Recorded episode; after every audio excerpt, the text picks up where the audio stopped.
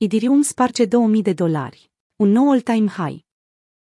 Suport, rezistență și cât Idirium au exchange-urile. Prețul monedelor altcoin s-a apreciat considerabil săptămâna aceasta. Performanța acestor active digitale alternative a depășit evoluția Bitcoin, reacție care se datorează aprecierii monedelor alt față de Bitcoin. Cum poate fi reformulată această situație? Bitcoin se apreciază față de dolar, monedele altcoin, printre care și Ethereum se apreciază față de Bitcoin. Rezultă deci că monedele altcoin se apreciază mai mult față de dolar decât Bitcoin datorită dominanței BTCD, aflată în scădere.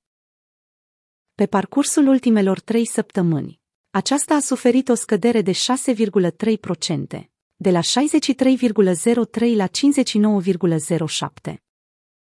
Numerele acestea exprimă procentual cota de piață pe care o are Bitcoin, față de valoarea totală proiectelor cripto din ecosistem. În cazul de față, 59,07 a fost minimul pe care dominanța le-a stabilit pe parcursul sesiunii de ieri. Lucrul acesta înseamnă că 59,07% din capitalizarea totală a criptomonedelor, aflată în acest moment la 1,948 trilioane, este revendicată de Bitcoin, respectiv, toate monedele Bitcoin aflate în circulație valorează 59,07% din suma de 1,948 trilioane. Astfel se determină dominanța BTC de Graficului acesta nu îi se atribuie nivele de suport și rezistență pentru că nu are cerere și ofertă, adică demand supply.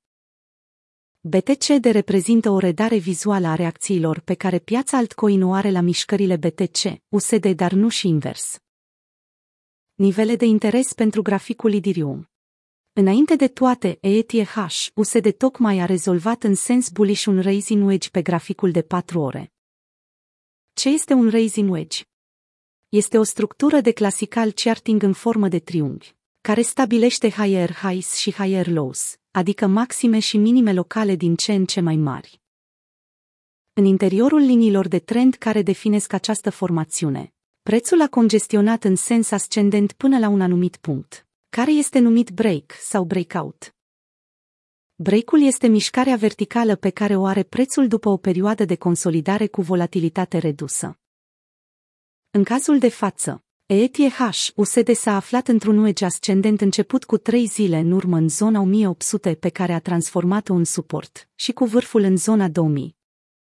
Astfel de formațiuni se rezolvă în jos în aproximativ 60% din cazuri.